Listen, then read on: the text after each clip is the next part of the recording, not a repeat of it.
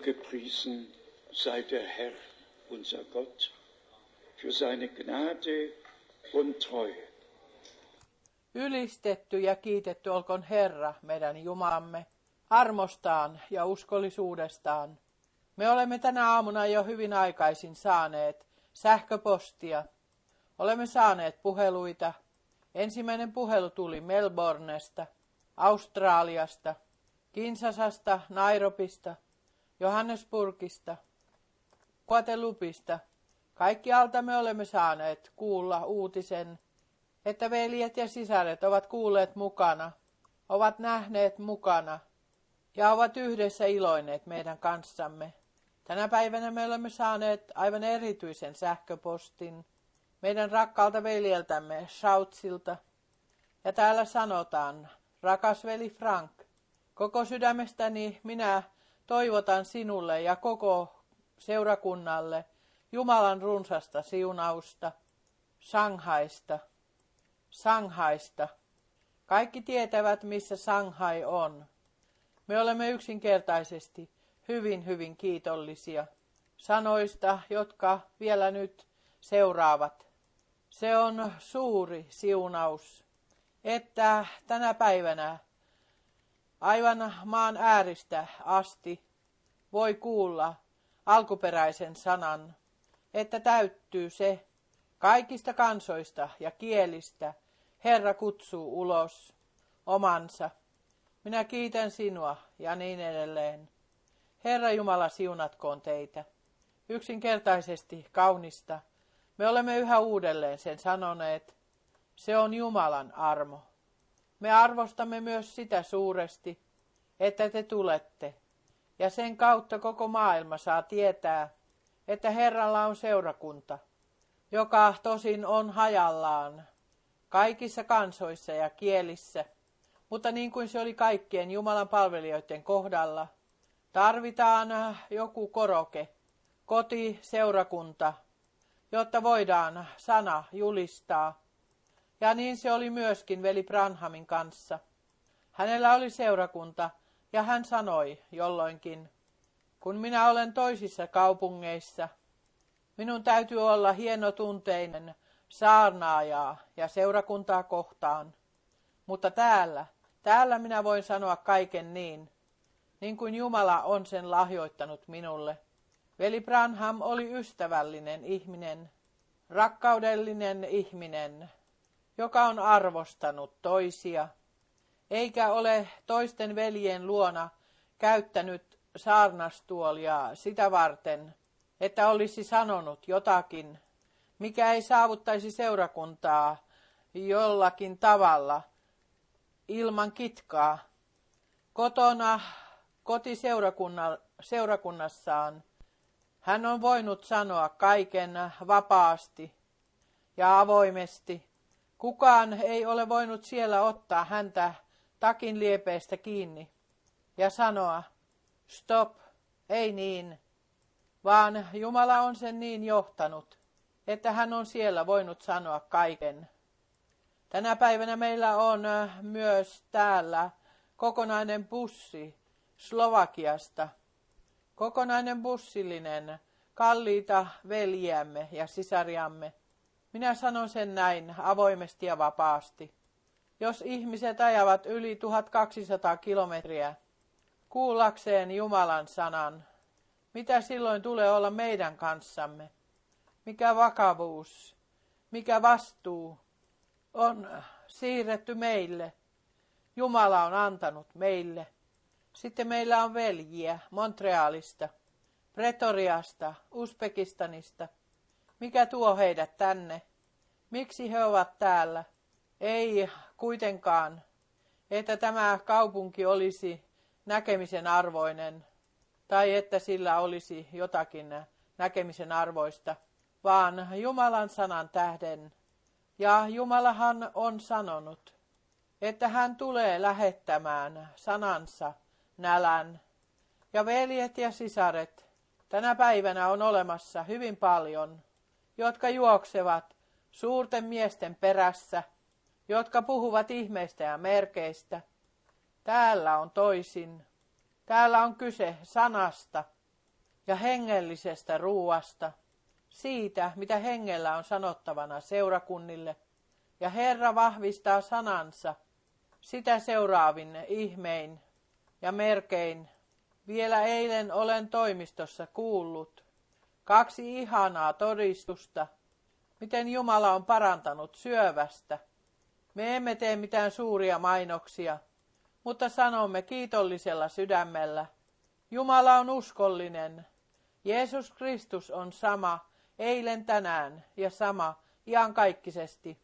Hän vahvistaa kalliin ja pyhän sanansa. Ja me iloitsemme, että te kaikki olette tulleet. Ja erityisesti teistä kaikista, jotka olette ensimmäistä kertaa täällä. Nouskaapa ylös. Nouskaapa ylös. Kuka on tänä viikonloppuna ensimmäistä kertaa täällä? Nouskaa ylös. Toki joitakin. Kyllä. Herra Jumala siunatkoon teitä. Olkoon teidän kanssanne. Me iloitsemme. Me toivomme ja uskomme, että tämä ei ole viimeinen kerta. Jumala siunatkoon teitä ja aina sydämellisesti tervetuloa. Nyt meillä tulee olemaan lasten siunaaminen.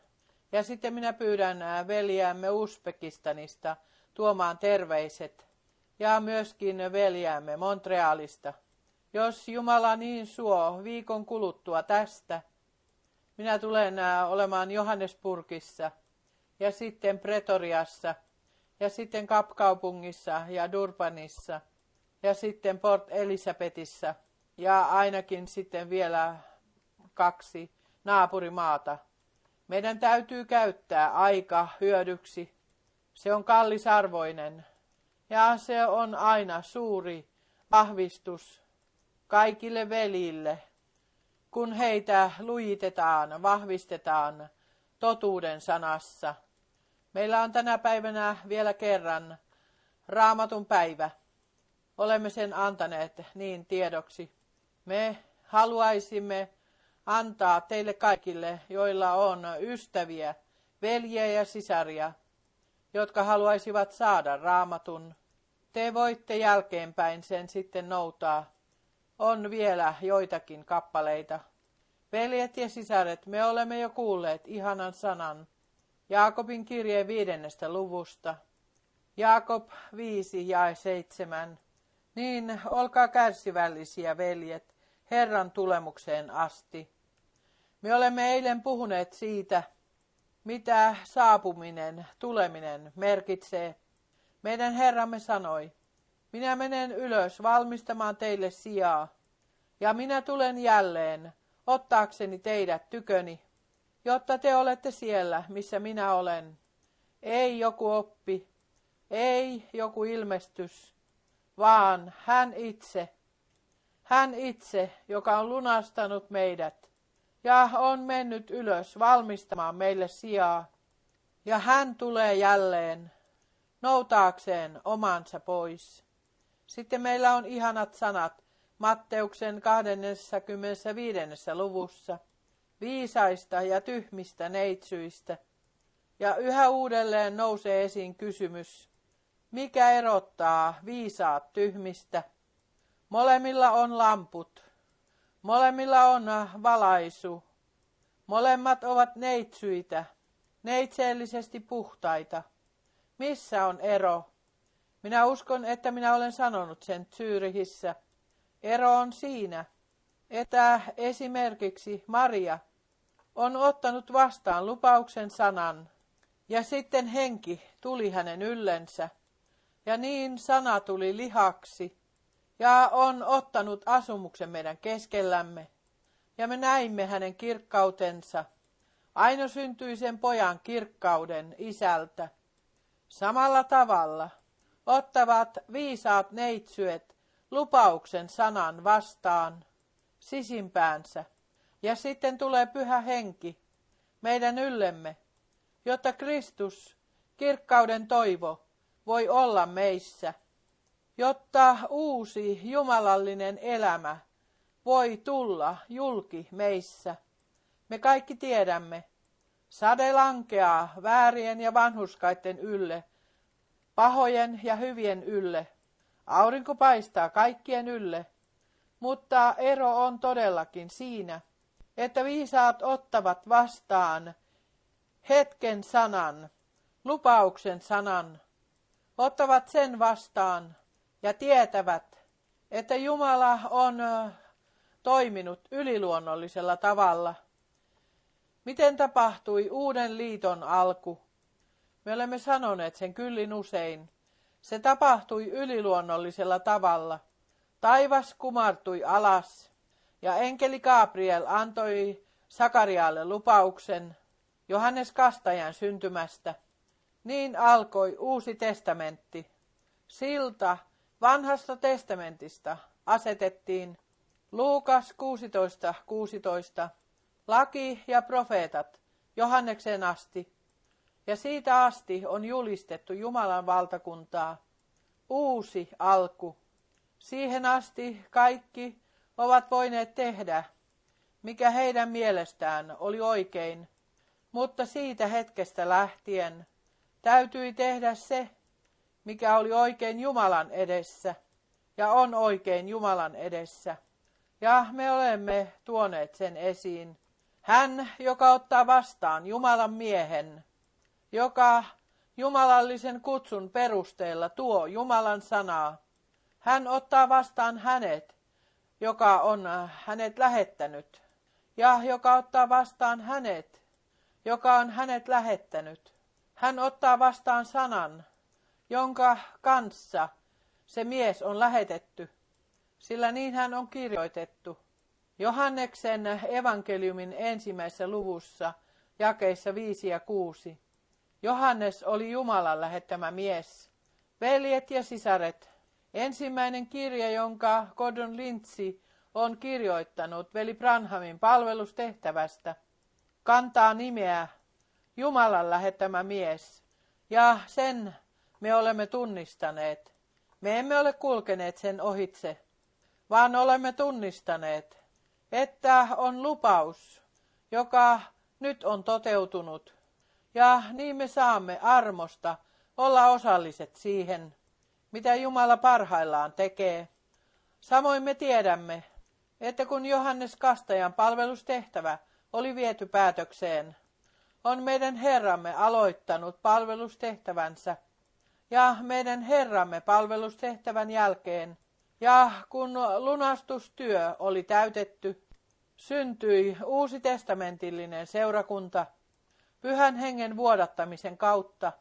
Ja meidän Jumalamme koko pelastussuunnitelma otti kulkunsa eri etapeissa, jos niin se voidaan muotoilla. Toinen palvelustehtävä johti toiseen ja jälleen toinen toiseen. Ja nyt Herralla on seurakunta, johon hän on asettanut palvelustehtävät, tehtävät ja lahjat, jotta sana julistetaan ja että meillä on armo elää armon ajan lopussa. Se on etuoikeus, mutta tähän etuoikeuteen on yhdistetty vastuu. Emme me ole etsineet sitä itsellemme, emmekä ole tarkoittaneet, ajatelleet sitä itsellemme. Sen Jumala on siirtänyt meille. Ja niin me otamme vastuun Jumalan edessä kantaaksemme selvän ja totisen julistuksen koko maailmaan ja todistaaksemme, että jokainen kirjoitusten oppi on perustettu kahdelle tai kolmelle todistajalle, kahdelle tai kolmelle tai useammalle raamatun paikalle, yksi raamatun paikka, yksi ilmaisu, yksi lainaus. Sitä jokainen voi liikutella kaikkiin ilmansuuntiin, mutta me menemme kirjoitusten paikasta toiseen, sanasta toiseen sanaan, vanhasta testamentista uuteen, uudesta vanhaan, evankeliumeista apostolien tekoihin, apostolien teoista kirjeisiin, kirjeistä ilmestyskirjaan, jonka Jumala lopuksi on antanut. Ja me kiitämme Herraa siitä, että hän on lahjoittanut meille etuoikeuden uskoa, niin kuin kirjoitukset sen sanovat.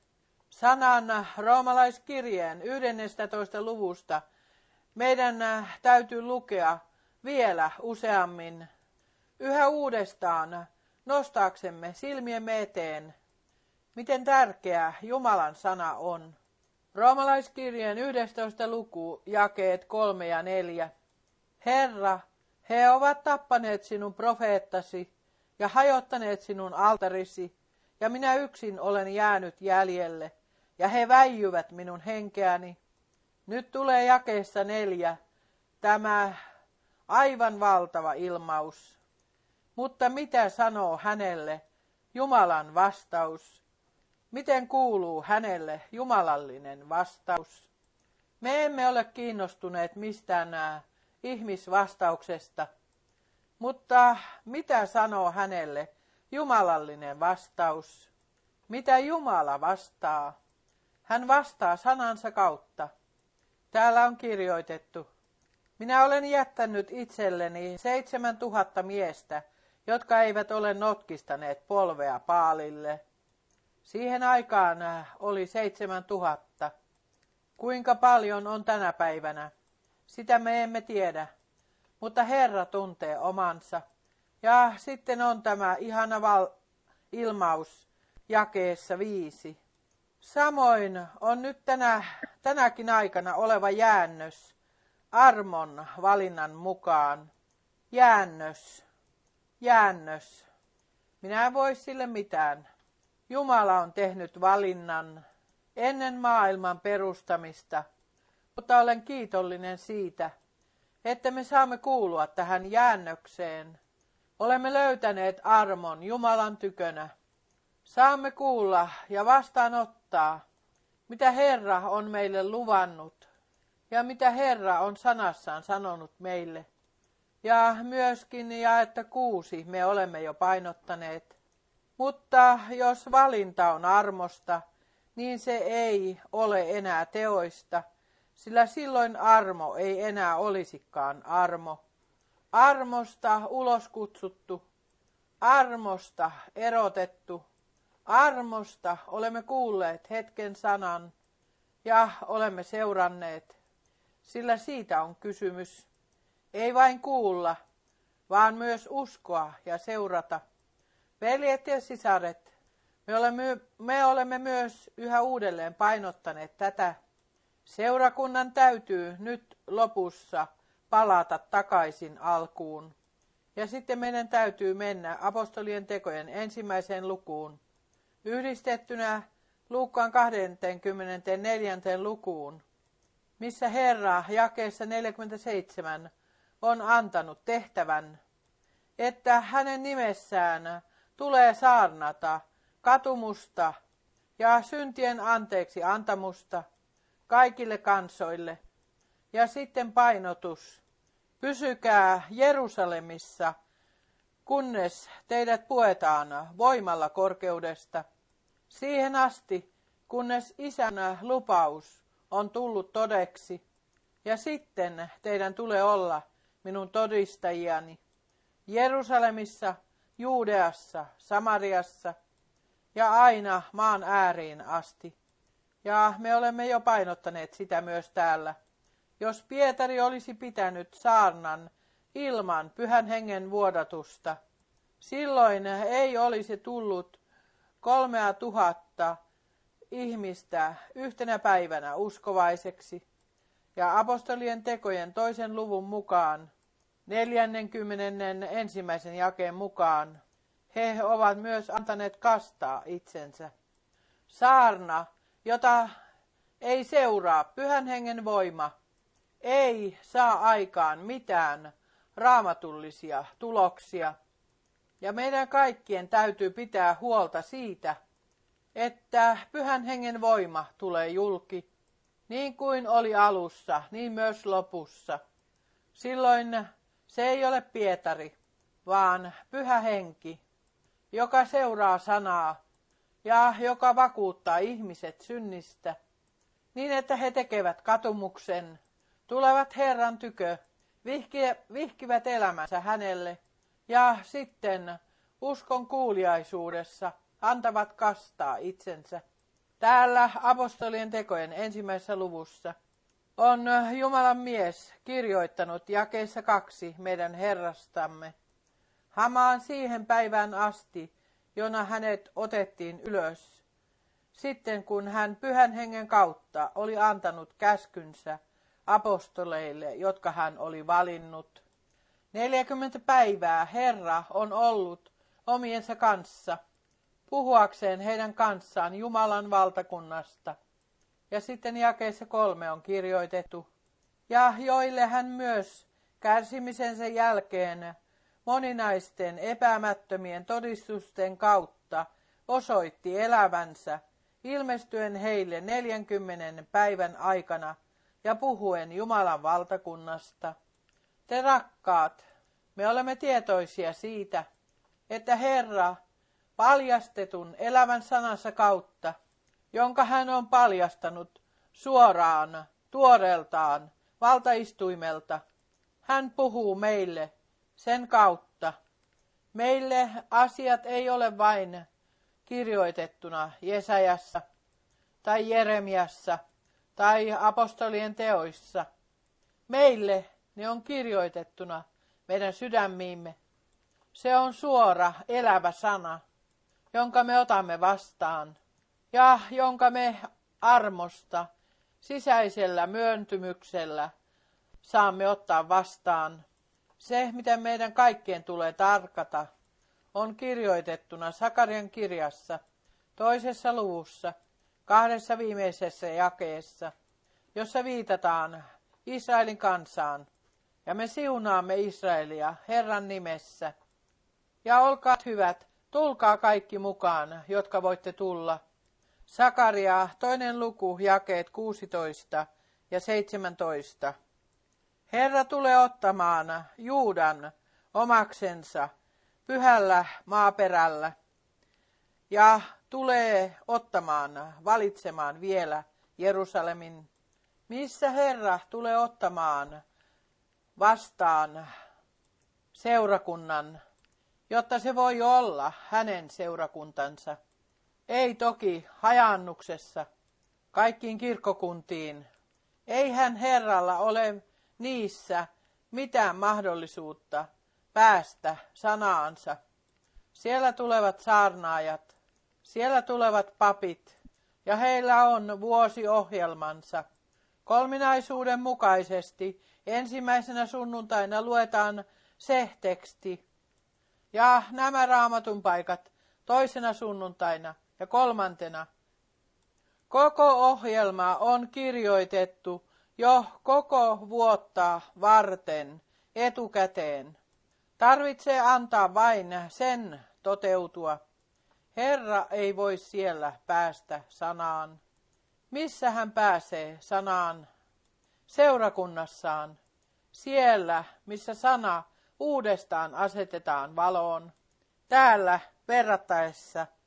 Sallikaa minun lukea vielä kerran jae 16. Ja Herra tulee ottamaan Juudan perintöosaksensa pyhällä maaperällä, pyhällä maaperällä, luvatussa maassa, lupauksen maassa, isien maassa. Ja me olemme nähneet jo lupauksen täyttyneenä suurimmalta osalta, ja olemme saaneet kokea sen mukana. Israelin kansa on noudettu takaisin 143 maasta ja on kirjoitettu, Itä antaa heidät pois, pohjoinen ei heitä pidättele, ja he tulevat isiensä maahan, pyhälle maaperälle, ja siellä Jumala tulee Jerusalemissa asettamaan heidät jälleen perintöosakseen ja ottamaan omaksensa. Aivan samoin se on uusitestamentillisen seurakunnan kanssa. Minä sanon sen vielä kerran. Missä Jumala tänä päivänä voi päästä sanaansa? Toki vain seurakunnassaan. Kaikki toiset ovat omissa ohjelmissaan. Ja sen jälkeen on kirjoitettu jakeessa 17. vaiti Herran edessä kaikki liha, sillä hän on noussut pyhästä asuin sijastansa. Veljet ja sisaret, me johdamme ulos johtamisen ajassa. Me olemme myös usein painottaneet sitä. Olemme kiitollisia siitä, että me saamme elää nyt Jumalan äh, sanan ja tahdon paljastamisen kanssa, kaikessa kunnioituksessa ja kunnioittavassa pelossa, jumalallisen järjestyksen edessä ja jokaisen sanan edessä, jotka ovat kirjoitetut tietyissä asiayhteyksissä, ja siellä, missä se on kirjoitettu, sinne se kuuluu.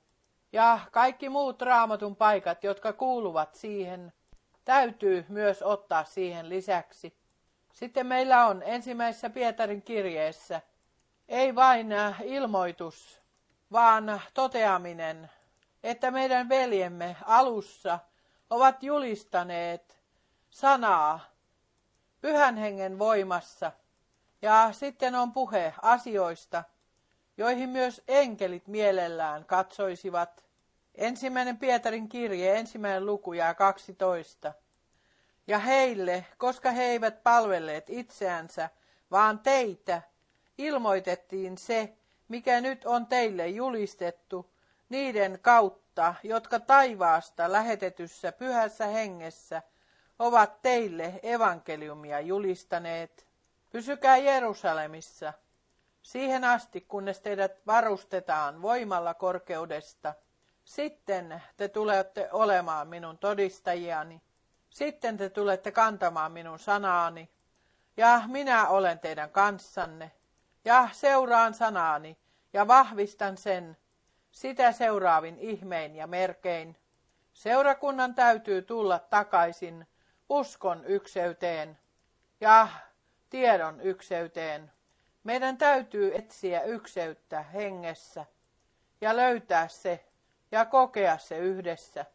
Ja sen tähden on välttämätöntä, että me kaikki jätämme jälkeemme vanhat opit ja tiedot, antaaksemme Jumalan opettaa itseämme.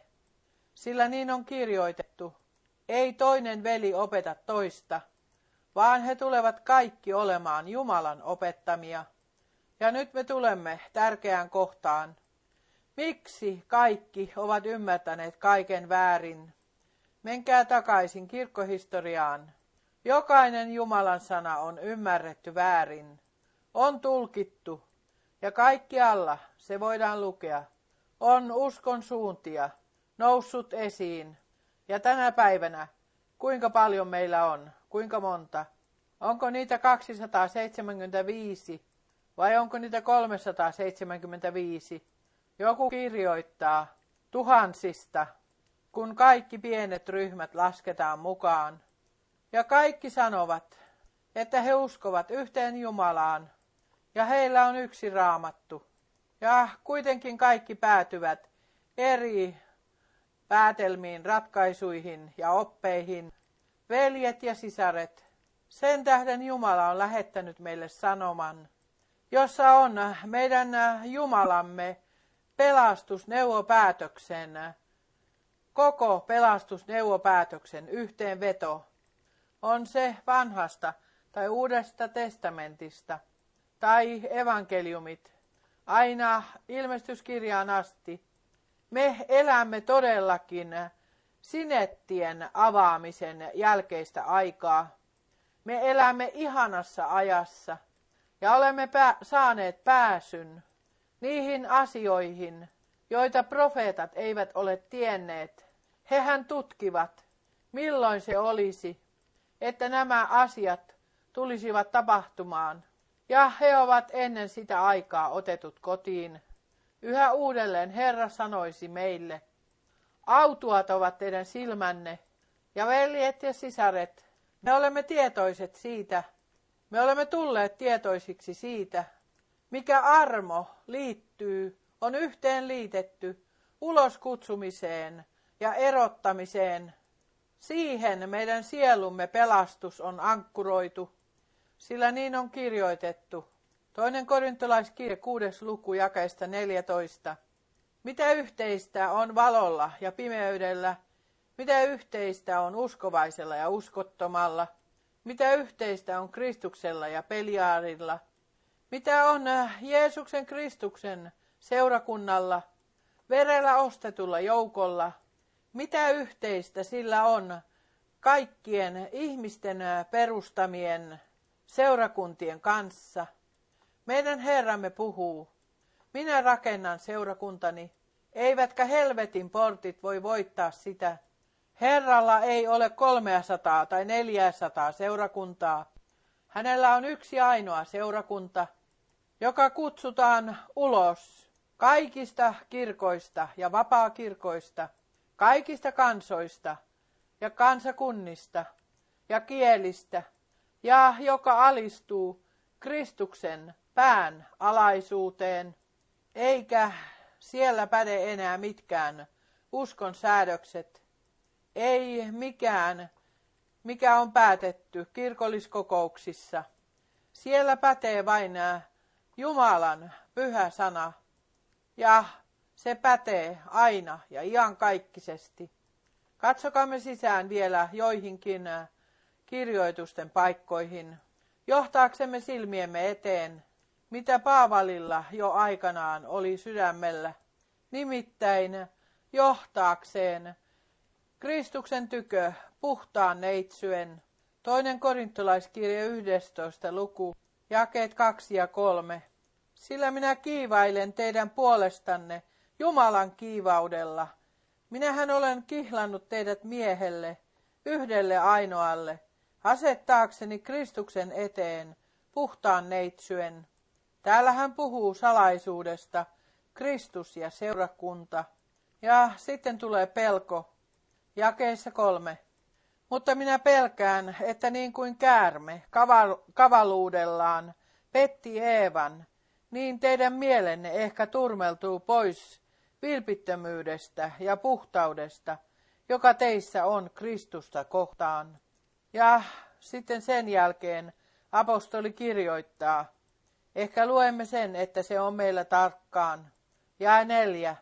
Sille jos joku sa- tulee ja saarnaa jotakin toista Jeesusta kuin sitä, jota me olemme saarnanneet, tai jos te saatte toisen hengen kuin minkä olette saaneet, tai toisen evankeliumin kuin minkä olette vastaan ottaneet, niin sen te hyvin kärsitte.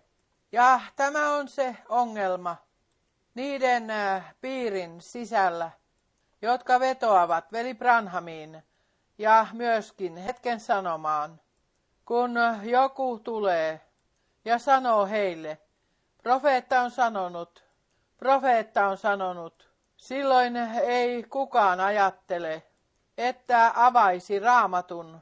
Silloin kaikki ovat hienossa tunnelmassa. Me olemme silloin vasta oikeassa virityksessä, kun me uskossamme olemme sopusoinnussa Jumalan ja Jumalan sanan kanssa. Joku atmosfääri, ilmapiiri, joka on vain tehty, sitä me emme tarvitse. Me tarvitsemme alkuperäisen sanan, alkuperäiset siunaukset, alkuperäiset kokemukset Jumalan kanssa. Ja veljet ja sisaret, pitäkäämme lujasti kiinni siitä, että emme ole kuulleet vain ennalta asettamisen sanoman, vaan että sanoma edeltää itse sitä asiaa, mutta sen asian täytyy seurata, niin kuin meidän Herramme on sanonut. Minä menen sinne ja tulen jälleen, ja niinhän ovat kaikki lupaukset, jotka hän on antanut. Kyllä ja aamen. Ja hän, joka haluaisi tietää vielä paremmin, lukekoon roomalaiskirjeestä yhdeksännestä luvusta, ainakin vielä jakeen kahdeksan. Roomalaiskirjeen yhdeksäs luku ja kahdeksan. Tämä haluaa sanoa, eivät ne, jotka lihan puolesta ovat Abrahamin lapsia, ole Jumalan lapsia, vaan lupauksen lapset ovat ne, jotka luetaan Abrahamin siemeneksi, Abrahamin jälkeläisiksi. Miksi me painotamme jokaisessa saarnassa lupauksia? Ja Abraham on todellakin meille esikuva, annettu meille esikuvaksi. Hän oli se, joka asui pakana maassa, Eufratvirran tuolla puolen. Ja nähkääpä, Herra Jumala jätti taivaan, tuli tänne maan päälle ja puhutteli erästä miestä. Tämä mies oli aikaisemmin palvellut Naahorin ja toisten kanssa vieraita jumalia ja on kulkenut omia teitään ja on kulkenut oman uskontonsa mukaan. Mutta sillä hetkellä, kun Herra Jumala kumartui alas ja vieraili Abrahamin luona, tapahtui jotakin. Ja se tapahtui kerta kaikkiaan. Veljet ja sisaret, yksi saarna ei riitä meille. Herran täytyy kohdata meidät sanassaan. Ja sillä hetkellä, kun Herra kohtaa meidät sanassaan, ja ulos kutsuminen tapahtuu, ja lupaus lankeaa meidän sydämeemme, sillä hetkellä me emme katsele enää olosuhteita, emme enää näkyväisiä, vaan me katselemme näkymättömiä, näkymätöntä, niin kuin me näkisimme hänet. Ja hebrealaiskirjeessä on kirjoitettu, että Jumala on vahvistanut sen sanan valalla. Lukekaamme se hebrealaiskirjeen kuudennesta luvusta. Lukekaamme ne ihanat sanat. Hebrealaiskirjeen kuudes luku jakeet 13 ja 14. Sillä kun Jumala oli antanut lupauksen Abrahamille, vannoi hän itse kauttansa, vannoi hän itse kauttansa, koska hänellä ei ollut ketään suurempaa, kenen kautta vannoa. Miettikäämme, kuinka pitkälle Jumala tulee ihmistä vastaan. Abraham on hänen edessään. Jumala antoi lupauksen, ja hän näkee Abrahamin Abraham, ihminen kuin kaikki toisetkin, ja jotta hän ei koskaan joutuisi tilanteeseen tai hetkeen, jolloin hän yrittäisi koetella tai voisi yrittää koetella, Jumala vannoi Abrahamille valalla, että se lupaus, jonka hän antoi Abrahamille, se tulee löytämään täyttymyksen Eikö tämä ole valtavaa? Veljet ja sisaret, oliko se Jumalalle välttämätöntä? Ei Jumalalle. Abrahamille se oli välttämätöntä, että ei milloinkaan nousisi epäilystä. Jumala vannoi itsensä kautta, ja hän sanoi, minä vannon sinulle, niin kuin minä olen sen sanonut ja olen luvannut, niin se tulee tapahtumaan. Veljet ja sisaret, mitä on sinun kanssasi? Mitä on minun kanssani? Mitä on meidän kanssamme? Oi, mikä varmuus Jumalan sanassa. Kaikki sanat ovat kyllä ja aamen. Ja kaikki lupaukset kuuluvat meille, sillä me olemme Abrahamin hengellinen siemen. Edelleen on kirjoitettu jakeessa 14. Ja hän sanoi, totisesti Siunaamalla minä sinut siunaan, ja enentämällä minä sinut enennän. Jumala on vannonut, Abraham on uskonut, ja sitten on kirjoitettu jakeissa 15.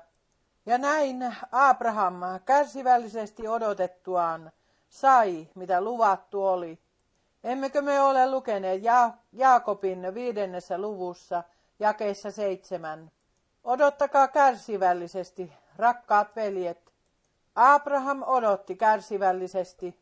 Hän tiesi, Jumala on antanut lupauksen. Jumala on vannonut sen valalla. Niin kuin Jumala on sen sanonut, niin se tulee tapahtumaan. Eikö tämä ole meidän uskomme? Eikö meidän uskomme ole ankkuroitu tuohon? Niin kuin sinä olet sen sanonut, niin se tulee olemaan. Niin se tulee tapahtumaan. Taivas ja maa katoavat, mutta Jumalan sana pysyy iankaikkisesti. Ja hän odotti kärsivällisesti ja sai, mitä luvattu oli. Veljet ja sisaret, Mikään maan päällä ei ole niin varmaa kuin lupausten täyttyminen, jotka Jumala on meille antanut. Siinä kukaan ei voi muuttaa mitään. Se on mahdotonta. Jumala on voinut ennen maailman perustamista asettaa lujaksi pelastussuunnitelmansa, sillä hän tuntee lopun ennen alkua. Hän tietää, mitä tulisi olemaan ja mitä tulisi. Ja sitten on kirjoitettu jakeissa 16 ja 17. Sillä ihmiset vannovat suurempansa kautta, ja vala on heille asian vahvistus, ja tekee lopun kaikista vastaväitteistä. Ja sitten vielä kerran on otettu viittaus Jumalaan. Ja 17. Sen tähden, kun Jumala lupauksen perillisille vielä tehokkaammin tahtoi osoittaa, että hänen päätöksensä on muuttumaton, vakuutti hän sen valalla. Hän ei ole antanut vain lupausta, ei vain ole vannonut itsensä kautta, vaan on vakuuttajana vakuuttanut, että se, minkä hän on luvannut, sen täytyy tapahtua ja tulee tapahtumaan. Tämä on jotakin ihanaa. Ja tämä pätee meille kaikille tänä päivänä. Rakkaat veljet ja rakkaat sisaret, roomalaiskirjeen viidennessä luvussa meillä on ihanimmat sanat lunastuksesta, anteeksi antamuksesta, armosta ja pelastuksesta. Roomalaiskirjeen viides, viides luku ja yhdeksän. Paljoa ennemmin me siis nyt, kun olemme vanhuskautetut hänen veressään, pelastumme hänen kauttansa vihasta. Sitten me menemme jakeeseen 18 ja 19. Ja vielä kerran vahvistetaan, mitä meidän takiamme, meidän puolestamme tapahtui. Anteeksi antamus, armo ja pelastus. Roomalaiskirjeen viides luku ja 18. Niinpä siis, samoin kuin yhden ihmisen lankeemus on koitunut kaikille ihmisille kadotukseksi, niin myös yhden ihmisen vanhuskauden teko koituu kaikille ihmisille elämän vanhuskauttamiseksi. Me emme ole tuoneet siihen mitään avuksi tai lisäksi, että olemme syntyneet synnissä.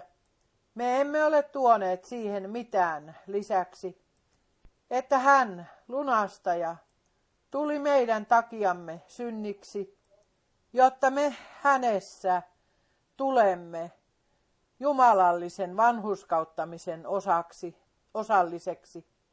Sen tähden on jakeessa 19 kirjoitettu, sillä niin kuin yhden ihmisen tottelemattomuuden kautta monet ovat joutuneet syntisiksi, niin myös yhden kuuliaisuuden kautta monet tulevat vanhuskaiksi. Kaikki tapahtui meidän takiamme, ja nyt se armosta tapahtuu meidän kauttamme. Me olemme saaneet ja vastaanottaneet anteeksi antamuksen, sovituksen ja Jumalan armon henkilökohtaisesti. Me olemme kokeneet sen, minkä Jumala on luvannut meille ja minkä hän on lahjoittanut meille Jeesuksessa Kristuksessa, meidän Herrassamme ja lunastajassamme, armosta. Me uskomme, että Jumala oli Kristuksessa ja on sovittanut maailman itsensä kanssa. Me uskomme, että Jumalan tie meidän luoksemme on meidän tiemme Jumalan luo ja että on vain yksi ainoa, joka on voinut sanoa, minä olen tie, totuus ja elämä. Roomalaiskirjeen kahdeksannessa luvussa on kirjoitettuna jakeessa kolme. Roomalaiskirjeen kahdeksas luku ja kolme. Sillä mikä oli laille mahdotonta, sillä se oli lihan kautta tullut voimattomaksi. Jumala on tuominnut synnin lihassa lähettämällä oman poikansa syntisen lihan kaltaisuudessa ja synnin tähden. Jumala on puhunut tuomion, ja se tuomio on kohdannut meidän Herraamme ja lunastajaamme, kun minun ja sinun syntisi, minun ja sinun velka ja syyllisyys asetettiin Jumalan karitsan päälle. Meidän syntiemme tähden se tapahtui, ja sen tähden meidän Herramme puhuu. Jos te ette usko, että minä olen se, niin te kuolette synteihinne. Me uskomme, että hän on se. Me uskomme, että hän on suuri. Minä olen. Vanhassa testamentissa hän ei ollut vielä paljastettu poikana. Koko vanhassa testamentissa hän oli Herra.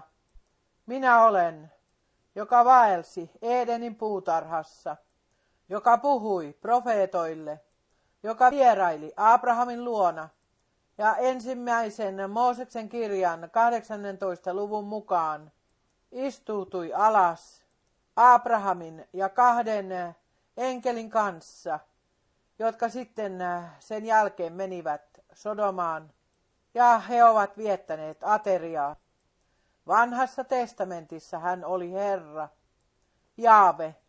Uudessa testamentissa hän on Jashua, Jaave, pelastaja. Vieläpä hebrealainen sana. Hebrealainen sana itsessään sanoo meille, kuka oli lunastaja ja on. Jaave, iankaikkisesti olemassa oleva, sama minä olen. Ja uudessa testamentissa sinun tulee antaa hänelle nimeksi Jashua, Jaave ja sitten Shua, pelastaja, pelastaja. Hän tulee olemaan Jaave, pelastaja, henkilökohtaisesti. Ja sen tähden te voitte lukea sen meidän Herramme ylösnousemuksen jälkeen, meidän Herramme ylösnousemuksen jälkeen, häntä ei enää ole kertaakaan nimitetty poika nimityksellä. Aina Herra, Herra, Herra. Teidän tarvitsee vain lukea se. Tehän tiedätte, kaikella on paikkansa, pyhissä kirjoituksissa. Sitten se menee ensimmäiseen korintolaiskirjeeseen 12 lukuun asti. Kukaan ei voi todistaa, että Jeesus on Herra, paitsi pyhän hengen kautta. Ja me voisimme mennä kirjoitusten paikasta kirjoituksen paikkaan. Hän on kaikki kaikessa. Hän on Jumalan karitsa. Hän on jalopeura Juudan heimosta. Hän on Jumalan poika. Hän on Abrahamin poika, Daavidin poika, ihmisen poika. Hän on puolesta puhuja. Hän on välittäjä. Hän voi olla kaikki kaikessa. Älkää olko huolissanne. Ja hänen täytyy tulla kaikeksi kaikessa meidän takiamme, jotta meillä voi olla kaikki kaikessa hänessä. Oi, ylistetty ja kiitetty olkoon Herra, meidän Jumalamme. Nämä eivät ole mitään oppikohtia, joista voidaan kiistellä. Nämä ovat raamatullisia totuuksia, joista me olemme kiitollisia. Kiitollisia jokaisesta Jumalan sanasta. Se menee vielä täällä paikkoihin, jotka kaikkien täytyy lukea. Mutta menkäämme me kolossalaiskirjeen ensimmäiseen lukuun, johtaaksemme vielä kerran silmiemme eteen, millä tavalla Jumalan miehet alussa ovat saarnanneet evankeliumia ja ovat asettaneet esiin raamatulliset totuudet. Kolossalaiskirjeen ensimmäinen luku ja 14. Ensimmäinen kolossalaiskirje, 14 jae. Hänessä meillä on lunastus, hänen verensä kautta, nimittäin syntien anteeksi saaminen. Sanokaapa aamen siihen. Sitä me emme tule jolloinkin vasta saamaan. Hänet haavoitettiin meidän syntiemme tähden. Hänet on lyöty ja kidutettu meidän sairauksiemme tähden. Rangaistus on asetettu hänen päällensä, jotta meillä olisi rauha, ja hänen haavainsa kautta me olemme armosta parannetut. Ei se vasta tule tapahtumaan, vaan se on jo tapahtunut. Ja sitten se menee eteenpäin. Jakeessa 16. Sillä hänessä luotiin kaikki. Me olemme juuri sen sanoneet. Hän oli se, joka vaelsi Edenin puutarhassa. Sana, hän, joka on puhunut kaikki asiat olemassaoloon. Ja vielä tänä päivänä hebrealaiskirjeen ensimmäisen luvun mukaisesti, että hän kantaa kaiken, kaikki valtiaan sanansa voimalla. Sitten me luemme eteenpäin jakeissa 16. Sillä hänessä luotiin kaikki, mikä taivaissa ja maan päällä on, näkyväiset ja näkymättömät, olkoot ne valtaistuimia tai herrauksia, hallituksia tai valtoja, kaikki on luotu hänen kauttansa ja häneen. Ja 17. Ja hän on ennen kaikkia, ja hänessä pysyy kaikki voimassa. Ja nyt tulee meidän osamme, sinun ja minun osa. Ja 18. Ja hän on ruumiin, se on seurakunnan pää. Ruumiin pää, nimittäin seurakunnan pää. Ja 19. Sillä se oli Jumalan neuvopäätös, että kaikki täyteys asuisi hänessä. Ja 20. Ja että hän, tehden rauhan hänen ristinsä veren kautta, hänen kauttaan sovittaisi itsensä kanssa kaikki, hänen kauttaan kaikki, sekä maan päällä että taivaissa. Siis meillä ei todellakaan ole mitään uskonnollista persoonaa tai instituutiota, joka olisi tarpeellinen. Jumala ei ole perustanut mitään uskontoa. Jumala on paljastanut itsensä ainosyntyisessä pojassaan. Me luemme sen nimittäin siinä tarkoituksessa, niin kuin se on kirjoitettu kalattalaiskirjeen neljännessä luvussa, neljännessä jakeessa, antaakseen meille lapseksi asettamisen kalattalaiskirjeen neljäs luku, neljäs jae. Mutta kun aika oli täytetty, lähetti Jumala poikansa vaimosta syntyneen, lainalaiseksi syntyneen, lunastamaan lainalaiset, että me pääsisimme lapsen asemaan. Ja jae kuusi. Ja koska te olette lapsia, on Jumala lähettänyt meidän sydämeemme poikansa hengen, joka huutaa, Abba, isä. Veljet ja sisaret, se on täytetty, loppuun saatettu lunastustyö, jonka Jumala on lahjoittanut meille Jeesuksessa Kristuksessa, meidän Herrassamme. Hän, joka menee sen ohitse, hän joutuu kadotukseen, ja se tuottaa meille tuskaa. Vielä kaikille, jotka lisäävät jotakin Jumalan sanaan tai sanomaan, joka on tuotu meille, jotakin muuta, sanokaamme se, niin kuin se on. Jos joku vääntää kieroon selvän ja totisen sanan omaksi kadotuksekseen, omaksi kadotuksekseen ja heidän kadotukseksi, jotka seuraavat häntä tai seuraavat sellaisia veljiä, joilla ei todellakaan ole mitään muuta tekemistä. Ja pitäkää lujasti kiinni. He eivät keskity yhteenkään ainoaan raamatun paikkaan, jotka palvelisivat Jumalan kansaa. He keskittyvät ilmaisuihin, jotka voidaan ymmärtää niin ja niin, jotka voidaan tulkita niin ja niin. Ja valitettavasti he yhä uudelleen tulevat yhteen ainoaan väärään päätökseen, päätelmään. Miksi? Koska heillä ei ole Jumalan henkeä, joka johtaa koko totuuteen. He ovat koonneet paljon, paljon ideoiksi, mielikuviksi. Ja niin kuin eilen sanoin, monet heistä, jotka ovat syntyneet vuoden 1963 jälkeen, väittävät, että Herra tarvitsee kokonaisen ajanjakson, ja he vetoavat tuossa yhteydessä Jeesuksen Kristukseen meidän Herraamme, joka vasta 30-vuotiaana on voinut aloittaa palvelustehtävänsä, sillä niin on kirjoitettu neljännessä Mooseksen kirjassa, neljännessä luvussa, jakeessa yksi, että leeviläinen voi aloittaa palvelustehtävänsä vasta 30-vuotiaana.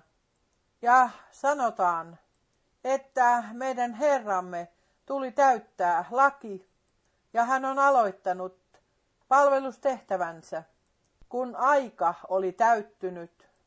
Mitä tällä on tekemistä Jeesuksen Kristuksen takaisin paluun kanssa, joka tulee tapahtumaan yhtenä päivänä, yhdessä hetkessä, niin kuin salama leimahtaa idästä länteen. Veljet ja sisaret, meidän täytyy yhä uudelleen painottaa sitä meille suuri etuoikeus, että olemme saaneet Jumalan lahjoittamana Jumalan pelon. Eikä meillä ole milloinkaan pakkoa tietää jotakin tai osata jotakin, vaan niin kuin profeetta Jesajassa on kirjoitettu, sinä olet lahjoittanut minulle avoimen korvan, oi Jumala avoimen, kuulevan korvan. Ja sitten tulee siihen lisäksi, että Herra voi puhua omilleen, jotka vaeltavat hänen kanssaan ja joiden kanssa hän vaeltaa, että hän voi puhua heidän kanssaan koko raamatusta. Hän voi aloittaa Mooseksen kirjasta, jatkaa psalmeilla, profeetoilla vanhasta, vanhalla ja uudella testamentilla. Ja nähkääpä tuossa, hän ei vain puhu, hän avaa meidän ymmärryksemme sille, sen täyttymistä varten, mikä on kirjoitettu. Ja silloin voi meidän Herramme yhä uudelleen ottaa käteensä kirjojen kirjan ja sanoa, Tänä päivänä tämä kirjoituksen paikka, kirjoituksen sana on täyttynyt teidän silmienne edessä. Paljon täyttyy meidän silmiemme edessä. Me emme ole käyneet sisään lainkaan lähemmin ajanmerkkeihin, mutta me olemme käsittäneet sen jo kaikki, että me olemme tulleet lopun ajan loppuun. Tehkäämme yhteenveto, mistä on kyse. Meillä on tässä profeetallisessa ajanjaksossa profeetallinen palvelustehtävä. Meillä on ollut. Sillä on yhä vielä kirjoitettu, että Jumala ei tee mitään maan päällä, ellei hän paljasta salaisuuttaan palvelijoilleen, profeetoille. Niin on kirjoitettu Aamoksen kolmannessa luvussa jakeessa seitsemän. Ja vasta sen jälkeen on kirjoitettu, puhalletaanko pasunaan jossakin kaupungissa ihmisten äh, säikähtämättä, kun on äh, kysymys pelastushistorian raamatullisesta osasta. Jumala on lähettänyt profeetan ja Uudessa testamentissa ovat apostolit ja profeetat.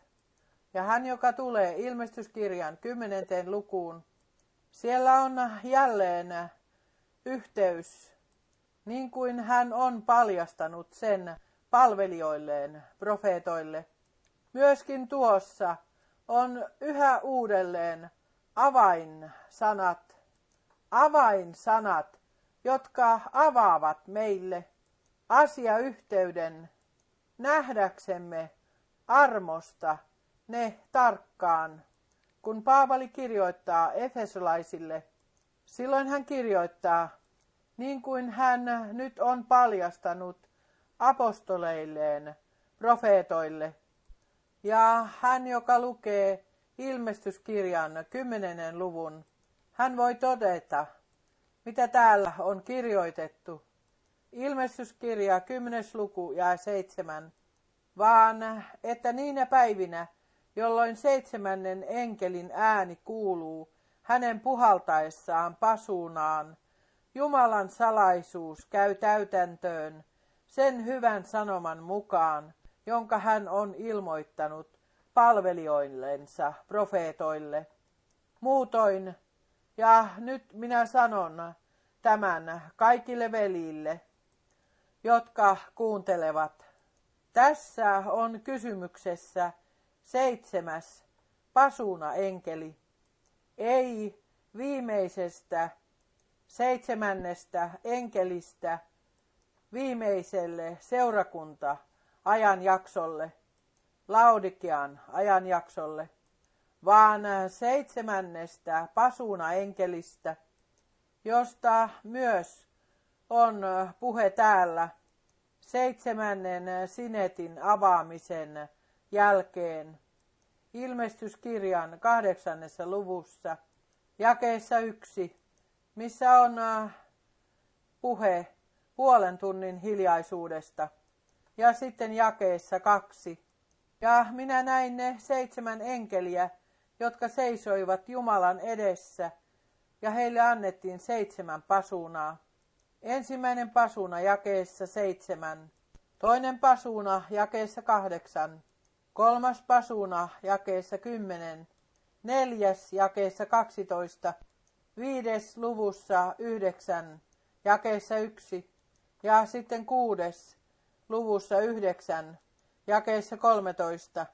Ja tämä pasuna johtaa jo meidät neljään tuomion enkeliin, jotka ovat sidottuina Euhrat virran varrella ja jotka tulevat tuhoamaan kolmannen osan maasta. Kuulkaa hyvin, kuunnelkaa hyvin, ilmestyskirjan seitsemännessä luvussa se ilmoitetaan.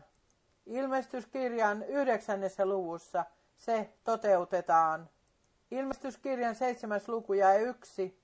Sen jälkeen minä näin neljä enkeliä, neljä enkeliä, neljä enkeliä, ei seitsemää. Sen jälkeen minä näin neljä enkeliä seisovan maan neljällä kulmalla ja pitävän kiinni maan neljää tuulta, ettei mikään tuuli pääsisi puhaltamaan maan päälle, eikä meren päälle, eikä yhteenkään puuhun.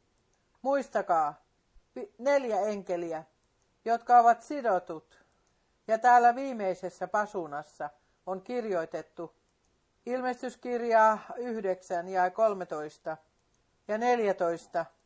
Ja kuudes enkeli puhalsi pasunaan, niin minä kuulin äänen tulevan kultaisen alttarin neljästä sarvesta Jumalan edestä.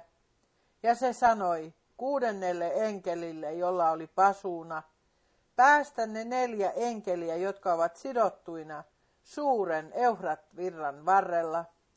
Ja sitten tapahtuu se, mitä on kuvattu jatkossa, että kolmas osa ihmiskunnasta ei enää tule olemaan.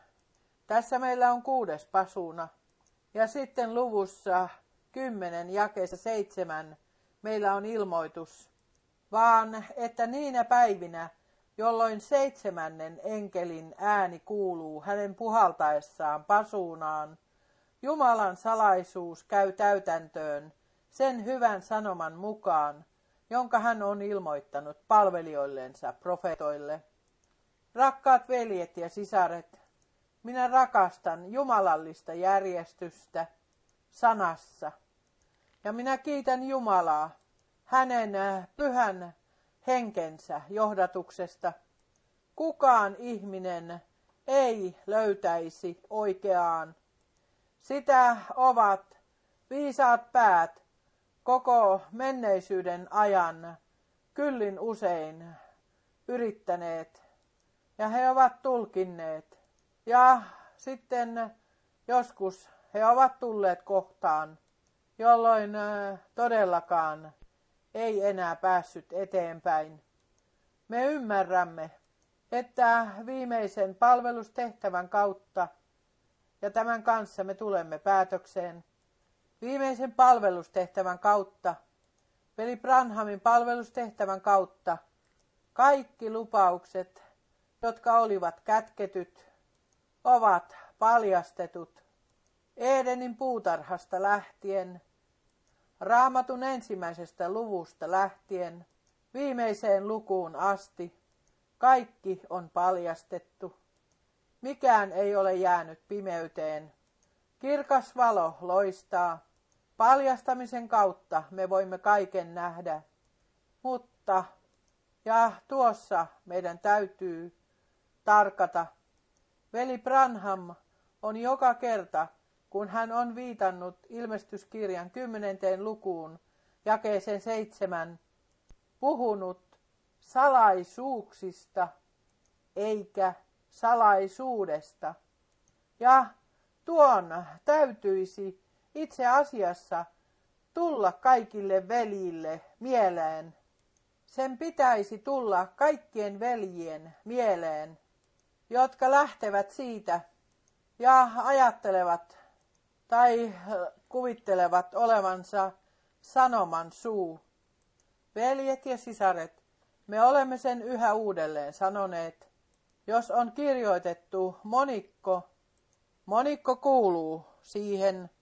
Kun on kirjoitettu yksikkö, silloin yksikkö kuuluu siihen. Aina jättäen jumalalliseen järjestykseen, mutta tässä on kohta. Veli Branham ei ollut mies, jonka kautta yksikkö, Jumalan salaisuus, joka on Kristus, tuli tuoda päätökseen. Hänen palvelustehtävänsä kautta, hänen profeetallisen palvelustehtävänsä kautta, jumalallisen paljastamisen perusteella, joka lahjoitettiin hänelle profeettana, on todella kaikki paljastettu.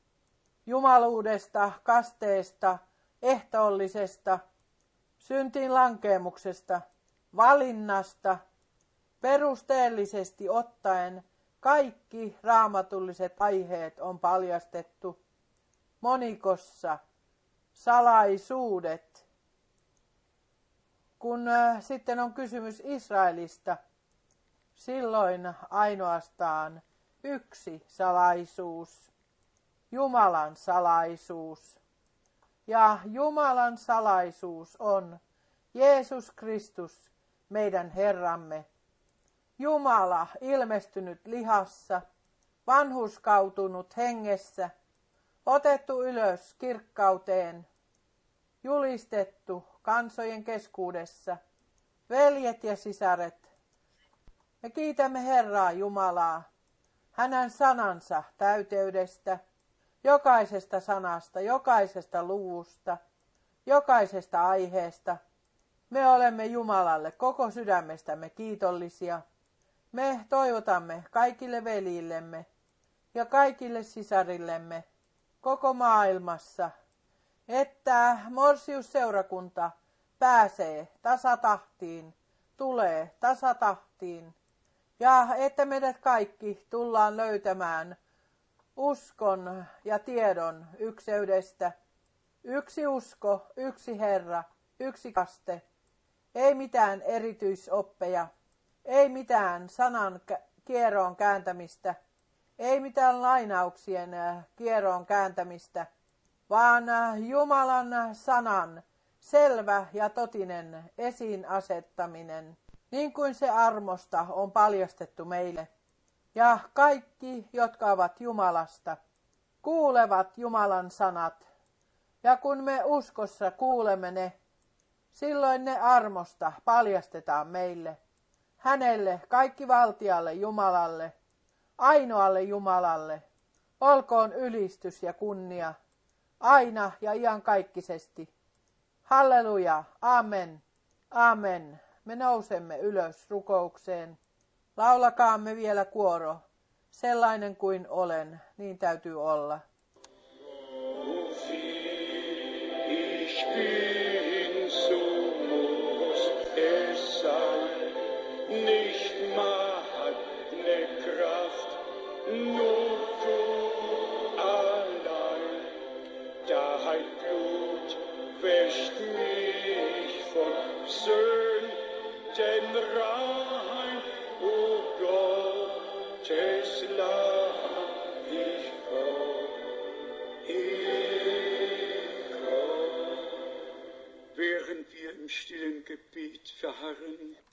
Sillä aikaa, kun me odotamme hiljaisessa rukouksessa, haluaisin kysyä erityisesti kaikilta, jotka uusina ovat tulleet mukaan. Haluaisin yksinkertaisesti kysyä, oletteko kokeneet kääntymisen, uudistumisen, uudesti syntymisen? Onko Jumalan sana siemenenä kylvetty teidän sydämeenne? Onko se istutettu sinne?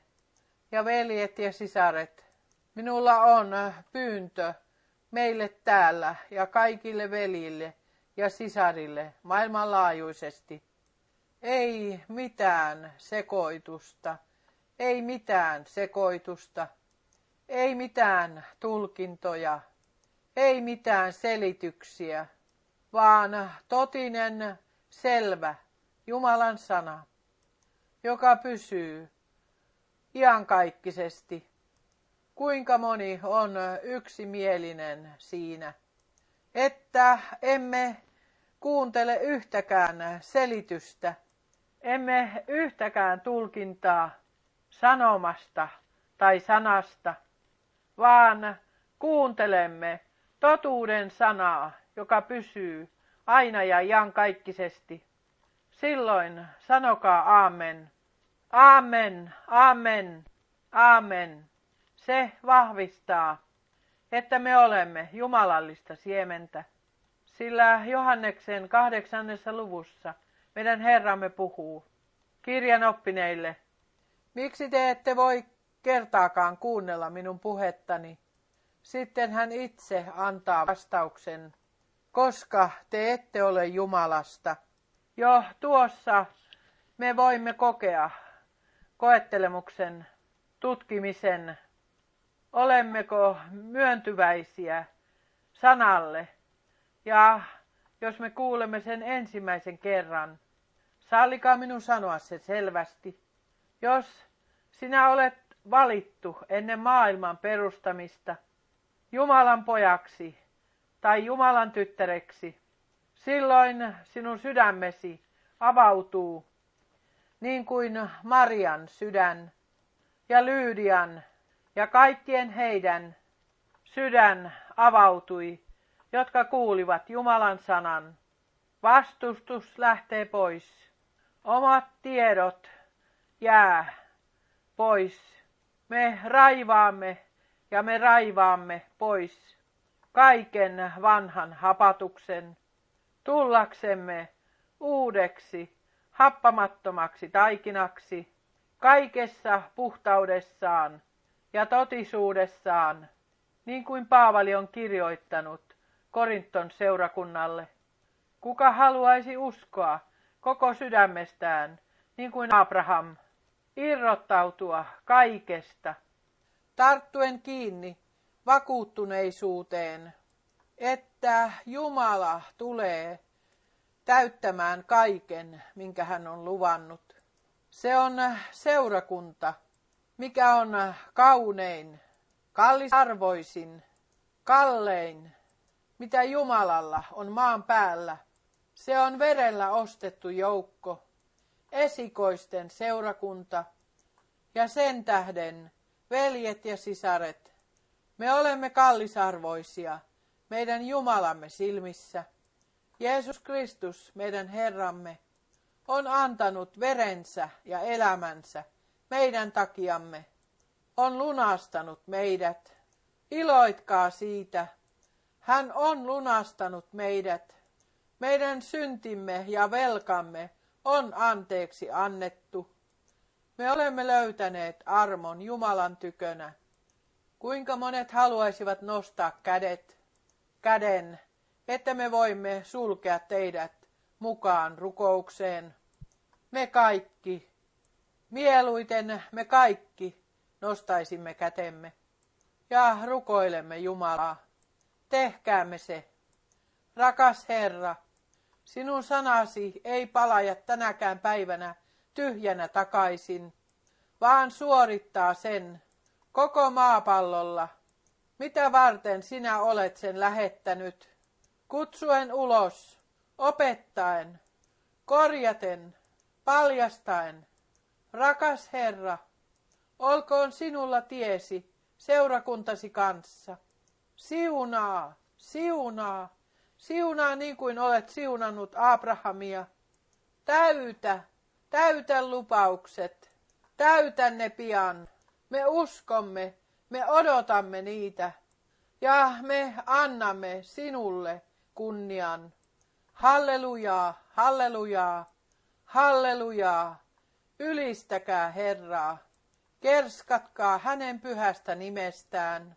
Hallelujaa, hallelujaa, hallelujaa, hallelujaa, hallelujaa, hallelujaa.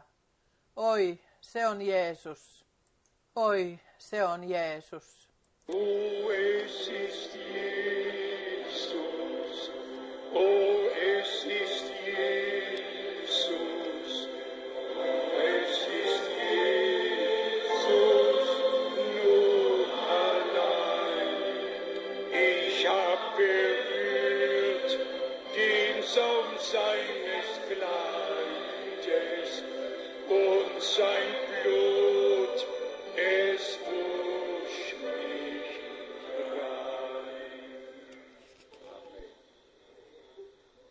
Amén.